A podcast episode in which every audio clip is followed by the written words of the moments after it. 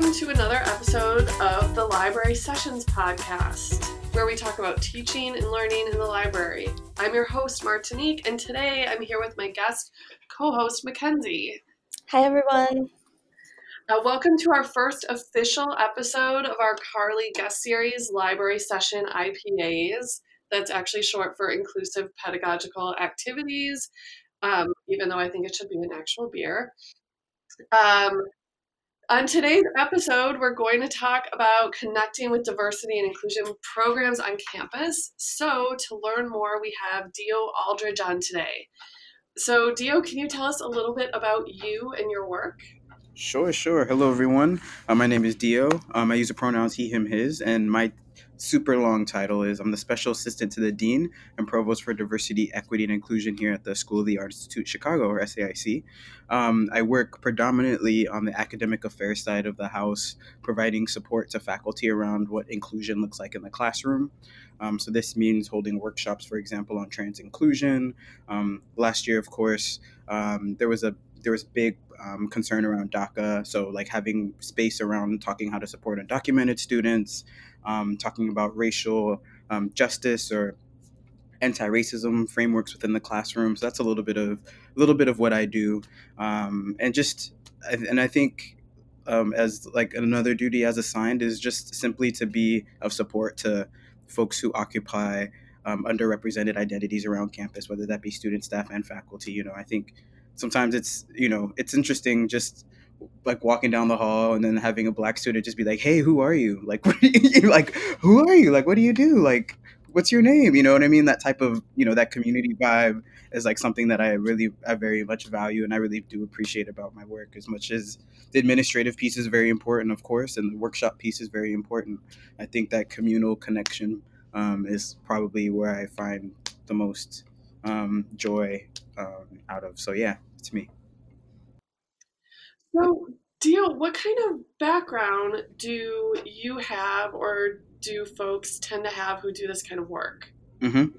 Yeah, so I um I think prior to like studying thing studying things within like you know within an ac- within a higher education academic setting growing up i think just um my so my dad's a baptist minister my um my grandfather before him was a baptist minister. My mom's a social worker. Um uh, and I also have my grandfather on my other side was also a teacher, so I kind of grew up around a lot of people who were just invested in in um, in humanity and invested in um, in tackling various different social issues from various different lenses. Um, so I think being within that space um, and and seeing family kind of seeing family advocate for people or seeing family just be you know friendly with people who who society would cast would cast aside i think um, is something that i yeah that definitely formed and and yeah formed who i am. Like for example i remember so my dad one day um, it's funny because I just told him this story a few weeks ago, and he was like, "Whoa, I didn't realize I had that impact on you." Um, but we were driving down. We were our church is in LA, right? So we're, we're we're driving, and like there's this homeless man on the side of the road, and my dad like stops, which my dad like stops the car, and he was like, "Oh, you see that guy over there?" And we're like, "Yeah." Um, and he was like, "You know, you realize that man like." Because at the time my my little cousin Jesse had just been born, so Jesse was like probably like you know a few months old, and we were like, oh my god, this baby, we're so excited. And he was like, you see that man over there, that one that guy over there was once was once a baby, you know, similar to how you know you hold Jesse and you're super excited about him is the same way that his mother felt about him when he was born, or his community felt about him when he was born. You know, so always think about humanity in that way, regardless of where they are. That everybody started, you know, sim- similar as a baby in hands, right? And like that's something that I frequently go to and connect with um, as I think about again how I want to interact with the world and how I see value in others. Um, but that's just yeah, that's like a small story, but yeah, I, I'm just I'm just thinking about I'm just thinking about that now. Um, when you when you um, in your mind go back to someone as a baby, it changes everything, and it's and I have two of my own now, and it I mean like it it changes. And then I also got degrees and stuff, so so but yeah, no, I agree with you. Oh, I'm sorry, like t- totally. But yeah, I uh, so I went and got a degree in Black Studies, and I'm studying. I'm doing master's in social work, and I'm getting an MA in social justice and all those different things. But I guess it all goes back to like those human connections and that like, like you said, the baby piece is just like, it blows my mind every time I you know think about that. It's a good story. Thank you, thank you. I'll let him know that. I'll let my dad know that as well. Yeah. now that it's out on the World Wide Web, you're welcome, Yes, Dad. you. Right. um, so, speaking of higher education, because not only are you a student right now, getting two masters, which uh, props to you for that. I can't imagine what that's like. Um, but you also work in higher education. Mhm. So, I guess selfishly, uh, we really want to know like, do you have what are your feelings about libraries? Do you have good stories about the library? Anything? Yeah, so um, I let me see. I'm trying to think of like the first time I remember going to the library, and it was definitely like I want to say like yeah, kindergarten. Yeah. Um, yeah, um, I went to um this like it's called Panorama Baptist Elementary when I was a kid. So my dad was a pastor, so we were able to get like a discount to like um, private schools. Um, and I remember being like it was a, it was a small space. Um, I was small then, so I'm sure like if I were to go back now, it'd probably be really small. So it was this really small school, and I remember for the first going in and walking in for the first time and being like, oh whoa, these are all the books are um, that's you know this is you know this is exciting and kind of like um, and then also realizing that oh wow i can take one of these home and bring them back. I think like that's that exchange piece is something that like um, that's kind of exciting when you're a child. And i also remember my mom taking us to libraries when we were kids too to the public libraries in our neighborhood. I grew up in um, panorama city california. It's like the valley um, predominantly black and brown neighborhood but now probably more so predominantly brown but uh but yeah i also remember my mother taking us to the libraries when we were kids and um and i remember particularly researching like for a paper and using like ask jeeves Oh Yeah. like as the research engine because we didn't have a computer at the house either so that was the one place too where we could you know yeah where we could ask jeeves and like oh my god the excitement of printing things on the computer and then also like being able to get books and like feeling like you're like you know an adult kind of. I don't know. Is when you're a kid. Um so being able to like do that I- that so that's definitely like a, a memory that sticks out in my head. And then i think to like fast forward to undergrad when you know you're doing the the tour. So i went to uc santa barbara for undergrad and i remember one of the selling points on the tour was like we collaborate and i think the uc's just changed their like just yesterday i saw an article that about like access to articles or something like that Yeah, sidebar, open access, they're sticking it to the man. Yeah. Yeah, yeah. So that's awesome. Yeah. So like um I remember being on the UC on the tour and being like, "Oh, whoa, like we're connected to the Library of Congress. Like what does like whoa." Like or we have, you know, that book exchange like I can get books from wherever even if it's not here on campus. Um so I think like that also just made me think of like, "Oh, wow, like I wonder yeah, that, that's another. I now they're opening it up, so that's great. But yeah, it makes me think about like access, like you know, if you're in high school or elementary school, the option to be able to get books that you didn't from other places isn't necessarily as you know accessible. But um, but hey, I guess the UC's changing the game with that piece, so that's really cool. So, do you use the library at SAIC? I need Mackenzie. I'm Mackenzie probably has the file, so I can't say I have. I don't have your file. Don't No. I do. I don't use the library as much at SAIC. I use it at Loyola. Um, I think for my um, Over your grad for my program? grad program, um, but I don't utilize the SAIC library as much as I should and need to. Because I know you all have like a. I'm always amazed at the special collections library. I do have every year, every semester, I take faculty on tours of the of campus, and every year I'm particularly like excited about this about the special collections down there. On the sixth, is it um, the fifth floor, like right above, right below you? Yeah, yeah. So the Joan Flasch Artist Book Collection, yeah, with the reading room, it's a very cool collection.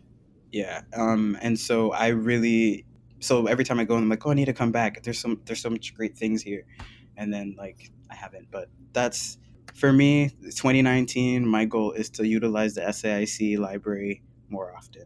Well, and even if you, I feel like you might not utilize our library as like a patron, but it's good to hear that you use it at Loyola. And for those of you that are not in Illinois, sadly they're not easily connected, unlike some other uh, like consortia that we have here. So um, I understand that, but I also feel like you're such a good advocate for the library, and even within the last maybe year, um, we have a new um, librarian at the Flaxman Allison Rollins, my colleague, who's been really great about reaching out to your office. And I feel like we've done a lot more in the last six months than maybe we ever yeah. have before, which is really great just from like even like a conversation standpoint. Mm-hmm. Um, and I do remember maybe like a year or so ago um, that you came in and did the preferred pronouns workshop with our staff, which was really great for us. And um, I don't know if I told you, I was going to bring, we actually have um, preferred pronoun pins that uh, we wear and encourage our student workers to wear. Yeah, as a way to like kind of for them to, you know, wear their preferred pronouns um, as a way to like tell people like we're cool with whatever like just let us know yeah it was really and the nice little uh, shout out to they're actually made by a once SAIC student so they've gone on to um, have a pretty lucrative Etsy career so we like to give back to our students yeah um, anyways but I just remember that um, yeah workshop being really great and I think I still have that handout that you gave that you gave us, and I refer to it all the time because it was really, it felt like a really good way to approach it the way you had talked about it, but also it felt like a space where I could ask like really uncomfortable questions about. So, for instance, like I never want to put a student in a position where they feel like they have to tell me what their preferred pronoun is, if because many times maybe they're still deciding. Um, so, like, how do you negotiate that? And I feel like the tips and tri- tricks that you gave us for that was really helpful to me, certainly. Well, thank you. Thank you. That means a lot. no, but yeah, I think you you spoke about it definitely really well. But yeah, I forgot. It was like, no, I don't quite utilize the services, but I definitely collaborate with you all. Yeah, it's been a great last six months being able to find moments where we could partner on programming, on workshops, like you mentioned, and also um, Allison in particular, and thinking about artistic critique um, in that space. To kind of like riff off of that a little bit, so you had said at the top of the show that a lot of the work that you do is about inclusion in the classroom, and I'm wondering if you can talk a little bit about how you define inclusion and what you feel like that might look like in a classroom setting. Sure, sure. Um, I've heard like cute like um, definitions of inclusion being like inclusion would be like um, them being able to be the DJ and dance or something like that. I think is what inclusion. That's like the cute definition, kind of, which which I agree with. But I also think it's important to not think of inclusion solely as being the as being easy or like or intrinsically fun, right? It's a process and it does require the giving up of something, right? I think thinking about too uh, gender inclusion, for example, and and like for men to be inclusive people, we have to relinquish power, power dynamics, right? And that's not necessarily comfortable for everybody, but that means that in order, uh, in us relinquishing power or taking up, you know, talking space or deciding not to take up as much talking space or allowing other people to speak is a relinquishing of something in order for other people to feel more safe and included and be able to utilize their voice in space. So that's what I see inclusion as as being one really important for each of us to be self-aware of you know of our identities and how they impact space and how they may impact other people and also being aware of yeah being aware of that and then communication and then communicating with those around you around you know what what would make you feel more included in this space um, my friend um, kim milan who does like really great social justice work and she does workshops talks like she's really great. Um, she always talks about um, like the golden rule and how like you know um, it's that uh, treat everybody the way that you'd like to be treated or you know and that that but while that phrasing while that word of course has good intention right? No one's no one's like utilizing the golden rule as like you know as a bad as a way to you know to uh, oppress other people or whatever but um but it's also really important to think about like um, that we shouldn't utilize ourselves as the standard for how other people should like to be would like to be treated, but instead asking them, okay, like allowing space for them to to tell you like what they would like to be treated as, as opposed to centering yourself in that conversation. Um, so that's really interesting. That was a really interesting thing reframe for me to think about. Not utilizing myself as the standard, but again, communicating with other people to learn about what makes them feel included in the space. And within the classroom specifically, you know, it's an art school, so you know, um, so critique, um, the critique, or um, how do I how would I define critique? Um, basically, critique is um, a space where someone shows their art and their peers, um, the, com- the community in the classroom will speak about the work, provide feedback, um, or speak to what they see or what they don't see. And yeah, so it's like a feedback space. Um, and so what we see often is when a work revolves around identity specifically, um, people may may shy away from speaking about the racial elements or the gender elements because they feel either uncomfortable or not prepared or you know hey race is like and hey i want to you know also race is hard for people to speak about sometimes right too so i also want to create like allow space for that. So um, our workshops talk about um, how to it's called the room of silence um, workshop um, and i also want to say give a shout out to RISD because they also they have a video that I utilize in the workshop that's called the Room of Silence that talks about these things, these concepts, and specifically. But in the space we we the first question I ask um, everybody is, or the check-in question to try to get people into the mindset of thinking critically is, um, what do people assume about you? Um, and that's a really inter- I get really interesting responses, um, and and I think it kind of opens up for the space for you know, of course, students of color will often say, "Oh, people think you know I'm not smart," or people will think that I'm not a student here, or people will think that um, people will assume what my like race for international students. People will try to guess what my race is, and that's not cool.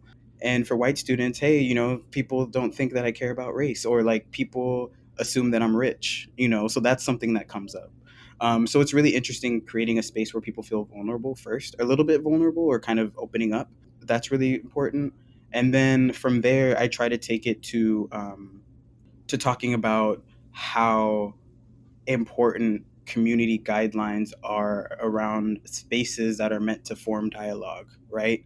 Um, because in those moments too, where maybe someone might say something offensive or where someone might say something that is um, that just rubs people the wrong way it's important to i think often like people just like will um, will try to like pass over that moment okay like i'm just gonna pretend that didn't happen and we're just gonna continue but no like pretending something didn't happen actually causes more harm right um, and if we're yeah. in a community space and if we're if we're in the privileged space of being in a classroom setting we're supposed to be able to have that dialogue, right?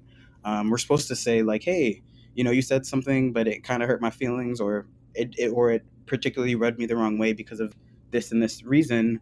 It's important to continue and further that conversation. Um, I'm a big fan of naming things. You know, if someone's mispronoun, naming. Oh, someone was mispronoun. Let's use the right pronoun for this person, and then move forward.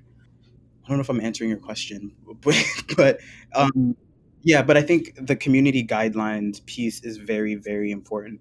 And then learning and then constructively creating together like how you will navigate those hard moments. I think is how I go about kind of framing that space and create being able to create a common language around like around um, how to approach you know moments when people feel uncomfortable. Yeah, and I think to your point about having them create the guidelines um, is so important because I also feel like the classroom dynamics here can vary so wildly from class to class. You know, the way that SAIC is structured is it's you're not always going to have students that are even like the same uh, like um, place in their studies, right? Like you might have a class that's full of first years and third years. Um, and from all different kind of uh, interests when it comes to artistic practice. And then on top of that, you might also have a faculty member who um, is also like doing a, something completely different. And so I think having that kind of buy-in when you're and like being invested in creating those guidelines together specifically for that group um, is such an important piece um, to having a much more like successful future dialogues, especially when they're hard. Um, because I think you know some guidelines might work in one class and might not be as successful in others, and I think that being invested and buying in from your community is really important. True, true. And, and something else that I try to like try to stress on folks is like those community guidelines. I think it's really important that like yeah, we're in an academic setting, but these things work in real life. Like my wife and I be like, hold up. Let's use some I statements up in here. You know what I mean? Like, you know what I mean? So I also try to like break it down in like, hey, like we're talking about this within the classroom setting and it's really important. But also, you know, take these onto your your personal lives as well. You know what I mean? Um, we also do a sheet um, that's called commu- what's it called? Communication, um, my communication style, and it's questions like, and it's frustrating for people because it's open ended, um, which I think, which I love because it's like, yeah, you know, it's just like communication with anybody. Sometimes we're all we are still trying to figure it out, or we're still trying, you know, we don't, we might say something right, but um, but it might not land on someone's ears the way that we intended it to, right?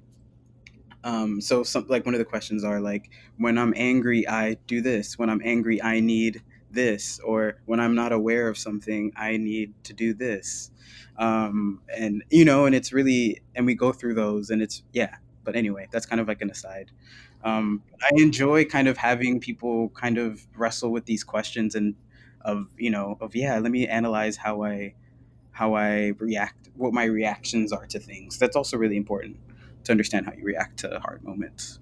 I um I feel like I have so many more questions for you and so many more like me too and this. Um I'm gonna try and restrain myself. Although I have to say this one.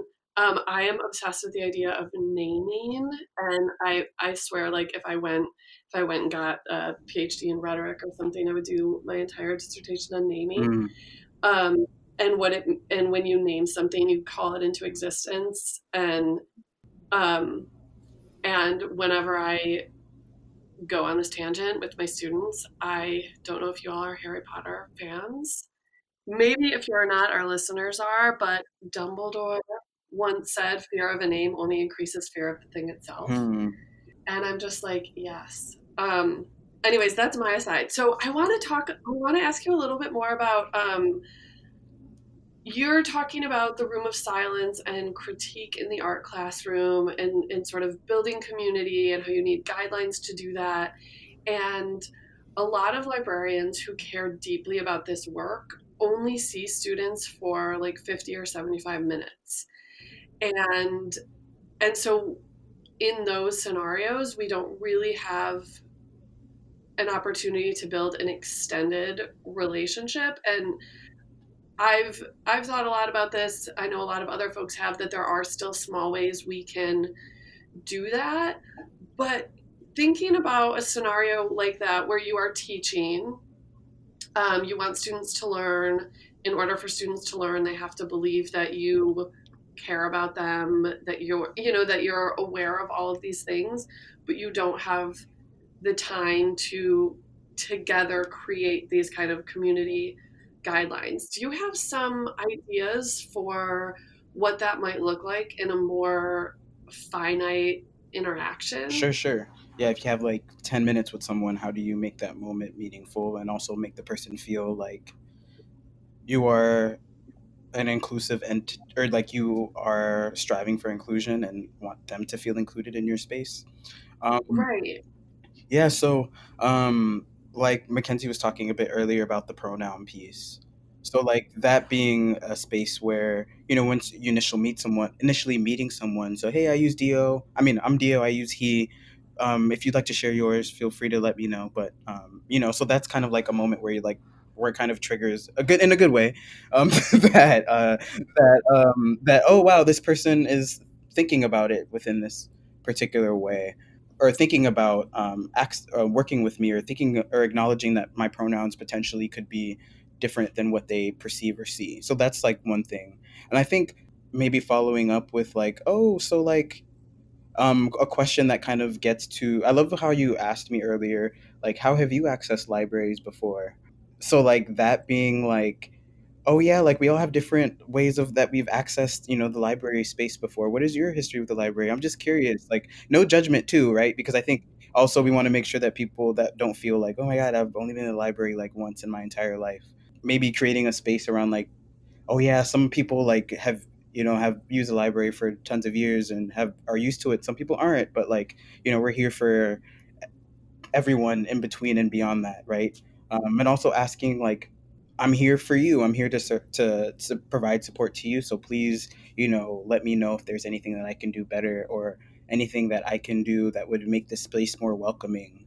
I think you know yeah like what can i do to make the space more welcoming? Um that question alone could also be like could really you know illuminate like oh this person really cares about like how i'm accessing this space and really cares about how i'm interacting with it and they want to see me come back so that's why they're asking me these questions um, um, that might also be be able to spur um, spur some some type of engagement and i also think I don't want to like. I also think that it's really important that um, your students or whoever is working with you also gets to know you a little bit. I think there's always, you know, that human. I I can't stress enough how important human connection is, and just like genuine like eye contact and like you know what I mean. Share a little bit about yourself. Like I, I struggled waking up this morning. How are you? you know what I mean? Um, like those like small moments really do kind of humanize you because I think that's part of the thing too is as a staff member within any capacity, you know, um, I mean, students of course acknowledge and know that you're human, but the human the humanizing piece and them seeing you for who you are um, is also really important. It's vice versa. I think it's it's supposed to be reciprocated, not just you know one person to the other. Yeah, I, it's so funny you say that, Dio, because something that I do often is I, I do this thing that I learned in therapy a long time ago, which is like, you know, when you get frustrated or mad or you're in a fight with somebody, you know, oftentimes they're like, Are you tired? Are you well, like, have you had enough to eat? Like, what? So sometimes at the beginning of class, I say, you know, especially if it's a morning class, I'm like, Is everyone caffeinated? Should we leave the lights on? How, how did everyone get in today? And I think that just the acknowledgement of that or like right after lunch i'm like if anyone you know needs to do like post food coma nap i totally get it just like even calling it out for what it is and being like yes we're all here to learn but also i also understand that like you're a person outside of this classroom too really helps. And one other thing that recently um, i had this really nice moment with um, a student who um, actually works at the front desk. And you know, every once in a while there have been situations that I've seen, like exchanges that I've seen happen, and you know, I didn't really, I couldn't really read from being an external person, like to that conversation how it went, and even just a simple like, "Hey, was that okay? Like, are you okay?" And I had this um, this student actually emailed me the other day and was like, "Hey, thanks so much for checking in on me. It, it's really nice that that happens." And so I think even just being able to like see how people are feeling and just like a simple check in about like, how are you feeling? Was that okay? Do you need help? Like being able to do it in a quick kind of one on one way is really helpful for students in general. But but yeah, I like the library question. That's a good one. I'm going to use that. so I, I'm thinking a lot about um, you said you were talking in the beginning, Dio, about um, relinquishing power and giving space for other folks to speak. And I wonder, I, I talked to someone recently who said that um, in meetings sometimes she guides discussions or she she prompts people to speak or people to hold you know like to not speak and to leave space for like women to speak or people of color to speak first or whatever to, to sort of try to balance a historical imbalance and said that she's done that in the classroom too. And I wonder if you, what you think about doing something like that in the classroom, if that's accomplishing what you like, if that's actually accomplishing relinquishing power and giving space to speak, or if it's if it could have other, you know, like is it a good idea or a bad idea? Mm-hmm. We marinate on that one for a sec. Yeah, fair enough this woman told this to me, and I, you know, I encourage people to speak in my library classes, and um, not that my, I mean, my anecdotal experience is backed up by like tons of research that it tends to be um, male identified students who volunteer. Like, whose topic should we start with, just as a sample? And I'm like, I don't know. I just don't know if I and I don't have to try and do everything in my 50 minutes with students, but I've I've just been thinking about that, and um, we don't have to have an answer right now, but it's thinking about it a little. Uh, thank you for giving for speaking a little bit more and allowing me like another 30 seconds to, to marinate. um, uh, I would say I I I definitely appreciate that methodology. I think um, but I also think it's important that people know that's what's happening. mm, Right? Because I think it's important for people to be conscious that that's, you know, because at the end of the day, if there's like, for example, a white male in the room and he has no idea that like the conversation is being facilitated in a particular way so that everybody has the option to speak, then how then is he going to move into other spaces and, you know, and strive for that same, for that same kind of yeah for that same kind of dynamic right um I see. Right, because you don't want you. We don't want to like do it to them. We want to do it with yeah them. exactly exactly um i think that yeah so that's what i'm thinking because at, at the end of the day when i am speaking or when i yeah again when i'm when i'm in that space i want whatever whatever we we decide is is good or whatever we decide should be protocol not protocol that sounds like a weird word but whatever we decide should be community guidelines i want them to not just utilize them within the classroom. I want them to take that into the world.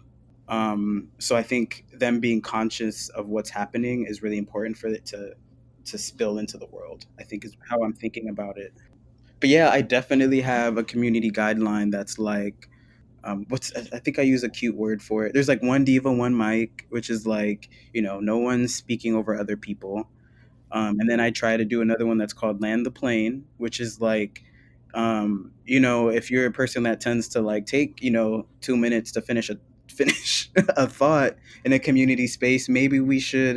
And I tell them like no shade, like just land the plane a little bit. You know what I mean? Because like just be mindful of how much space you're taking up when you're explaining yourself and then another one is you know if if um, there's an exact phrase but i do specifically say if you are speaking if you've spoken more than twice like challenge yourself to listen and and then bring try to bring in your other colleagues to to speak.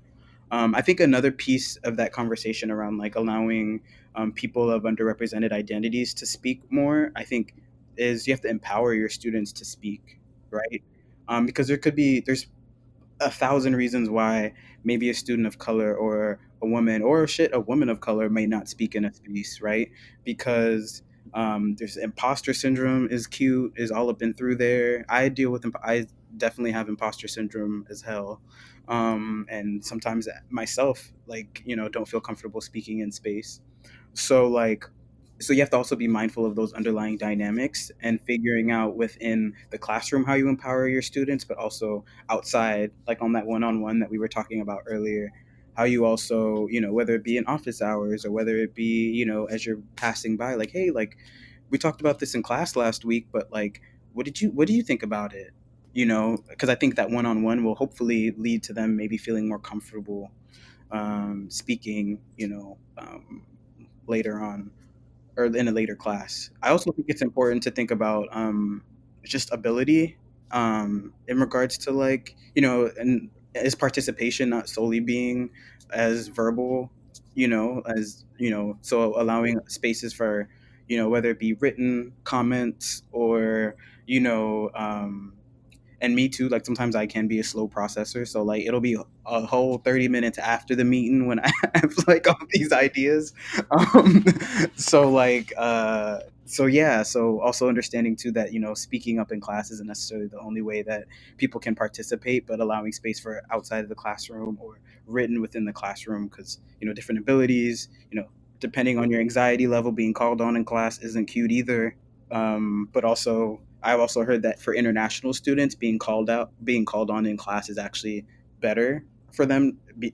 For international students, particularly from Korea and China, that it's actually better or they prefer to be called on in class because the other methodology of raising your hand and and participating is just a, a different is not the way that they've been um, that they've experienced the equivalent of their K through 12 education. So that's also an interesting piece. Mackenzie, do you have um, you have more questions for Dio, don't you? Or I'm happy to keep going, but I want to um, you know leave space for your questions too. I I guess the the only thing I wanted to talk a little bit more about specifically, and I feel like there's so many good things that we've been talking about that we could kind of reapply this to, but um, you know, I know you do. You talked about some of the workshops you've done around campus, and I mentioned a little bit about what you've done at the library, and I'm wondering, I guess, if other people who have similar um, departments on campus, how you might uh, encourage them, or like in what ways might they think about connecting with academic departments like like yours? Because I think some of it is just not like being i think a lot of librarians i know are like really excited about this work and they're like yeah we'll go to the office and we'll chat with somebody but also making sure that it's not just like then your responsibility to like come up with a thing that you're going to like help teach us but how we can best kind of facilitate collaboration. So are there things that we can do as staff slash faculty slash instructors? We live in this weird kind of mm-hmm. alternative universe.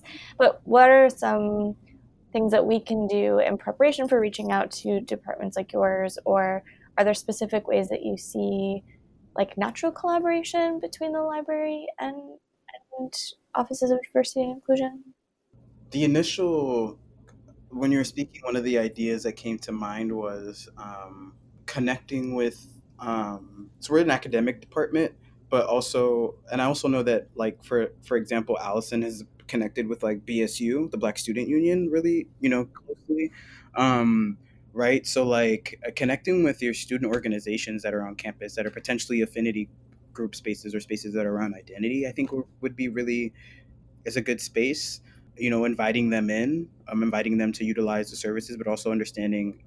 But I also think you know, um, being able to, and I'm and you all articulate this really well being able to articulate the benefits of being able to utilize you know the library and also like hey you're paying for it you know what i mean? And I, I think once people are illuminated to like oh wow all of this is possible within this space i think that really helps. But i think particularly targeting communities who often haven't had a lot of access to. So i think the student organization piece is really can be a really key component. Um, and I think, like with us, our collaboration came out of um, basically faculty being like, oh, like here's these subject areas that you know I'm not completely comfortable in speaking about. Um, we're like, oh wait, the library has books on those things, um, or the, you know what I mean, or like the library can be a resource to you um, when you know when there's sub- particular subject areas that you don't feel comfortable in, right? Because there's, I'm sure there's books, I'm sure there's texts. Um, so I would say like for the lib- for librarians piece, just kind of like gauging what concerns are on the faculty level, um, what um, what particular yeah what what are concerns that faculty members are having in the classroom? Is it pedagogy? Is it is it and identifying those things, and then creating um, I won't say space, but like creating some type of potential programmatic element out of that. So for us, we're gonna be collab. We're gonna like, damn, is it like two weeks from now? Um, we're gonna be doing. Um, we're holding a space specifically to acknowledge that, to acknowledge that, like, yeah, there is this gap between what students want may want to like learn and engage in and within the within the realm of diversity because the canon within art history for example or the canon within a lot of artistic spaces has been predominantly white um, even though we know artists of color and women have been like and disabled artists have been you know around forever um, but of course in academic settings sometimes that representation isn't there um, so now we're we're trying to encourage faculty to learn how to like fill in that gap and utilize and to utilize the library as a resource. So Mackenzie and Allison are awesomely, you know, hosting um, or collaborating and hosting a space where they're going to present on like you know what issues what have served as barriers for people in accessing the library for their students so that faculty are aware of it? And how can faculty themselves utilize the library um, and not because who knows they also too might have some like hangups or also have not been able to have access the, the library um, in meaningful ways prior to right? Um, so that's also important to think about. Yeah definitely. I'm excited. The the like lunch that we're um, collaborating on i think will be great too because think it'll be a good moment to kind of shine some light on this idea that like libraries are both on on the one hand like super accessible. Like i feel like some faculty are always in the library always using it and they don't always understand that students don't have the same view of the library and that a lot of times students have a lot of anxiety about using the library. And so kind of shining some light on that but also that like we're also very imperfect in a lot of the systems that we have in place and that we are trying to work on those but that also like we're not perfect and that you know there's no expectation of them coming to the library and already like knowing exactly what they need or that you know there's some kind of judgment that they're not doing something already but that like we're all work in progress and that um, it's important i think to just be open about that. And again like connecting on this human level of sure, like maybe you don't have a super good handle on this one pedagogical approach and I don't even know how to spell it. Like that's that's the other thing I tell students a lot because I'm a terrible speller. To come together in this like, okay, there's lots of things we don't know, but let's utilize the skills that we do have to try to figure it out together. I think is going to be a really good, hopefully a good moment. So I'm excited about that certainly.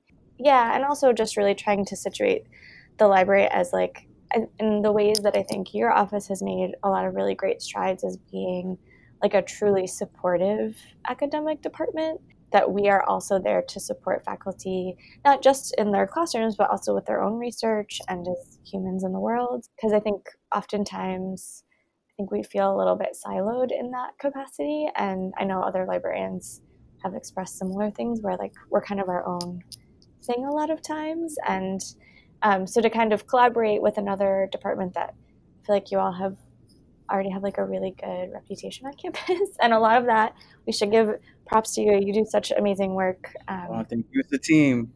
Yeah, I mean your whole team, true.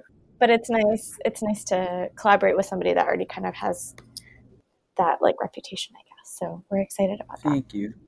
Sounds like you both are doing such great work over there.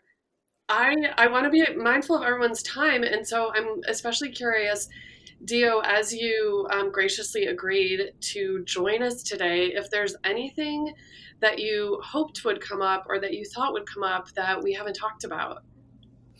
Wait, repeat the last sentence again. Sorry. Just just if there's anything that you hoped that we would talk about today or that you expected that we might talk about today and we haven't and i want to give you give you a chance to you know bring that forward if there is. It's cold outside make sure to hydrate. Yeah. Make sure to use lotion. Um, take care of yourselves you know you're only your best to the people around you if i think that's also i mean self-care plug I, and also i hate like self-care has kind of become like this like you know what's the word jargon rhetoric rhetorical i don't know term that everybody's throwing around everywhere but it's like so true you know um you can only be your best to the people around you that you're trying to support if you're taking care of your taking care of your being. And shout out to the librarians out there making moves and you know and helping people with their research projects and like and that are stressed out and like and like having having moments in the library. We you know i appreciate you and thank you for all that you do. I think um i don't think librarians get enough love out here. So i just wanted to say that oh, well, thanks. That's a, that's a nice note to end on. Okay, well, that's all for today. Uh, thanks again for listening to the Library Sessions podcast. We have great stuff coming up, so be sure to tune in next time. Remember to subscribe to us wherever you get your podcasts. If you have an idea for a show, a comment, a question, To find out more about our guests today, that's Dio Aldridge. Grab any links we talked about today. I want to get that link for the Room of Silence video um, and anything else that came up. Check out our website, thelibrarysessions.wordpress.com. Email us at librarysessionspodcast at gmail or follow us on Facebook at Library Sessions. Thanks again to Mackenzie for organizing today's episode and Dio, huge thanks for joining us today. Hi, everybody, it's Jen here with a quick little addition and update at the end of the episode. First, uh, Dio wanted to be sure to acknowledge his team in the Office of Diversity, Equity, and Inclusion for Academic Affairs at the School of the Art Institute. So he wants to thank Christina Gomez, who's the Director of Diversity, Equity, and Inclusion for Academic Affairs, and Catherine Crawford, the Special Assistant to the Associate Provost for Academic Planning and Diversity, Equity, and Inclusion we wanted to be sure to add that into the episode. And then also, Martinique and I wanted to start soliciting some submissions for an upcoming episode that we'd really like to do about kind of instruction horror stories. So, times where things didn't go the way you wanted. Maybe they were downright horrible. Maybe they were little snafus that you were able to correct somehow. Maybe nothing went right and the whole thing fell apart and it's still one of your worst memories of academic instruction. We'd love to hear about all of those things. You can get in touch with us a few different ways. You can email us at librarysessionspodcast at gmail, or we have a snazzy new Google Voice number. We'd love it if people wanted to record a short message for us and then we can actually play it on the podcast. You know, if you send us an email, we can read your words, but we would love to have some audio. So our number is 847 859 9614. Please go ahead and leave us a message. That would just be amazing. We would love to hear all of your stories. So get in touch, and thanks for listening.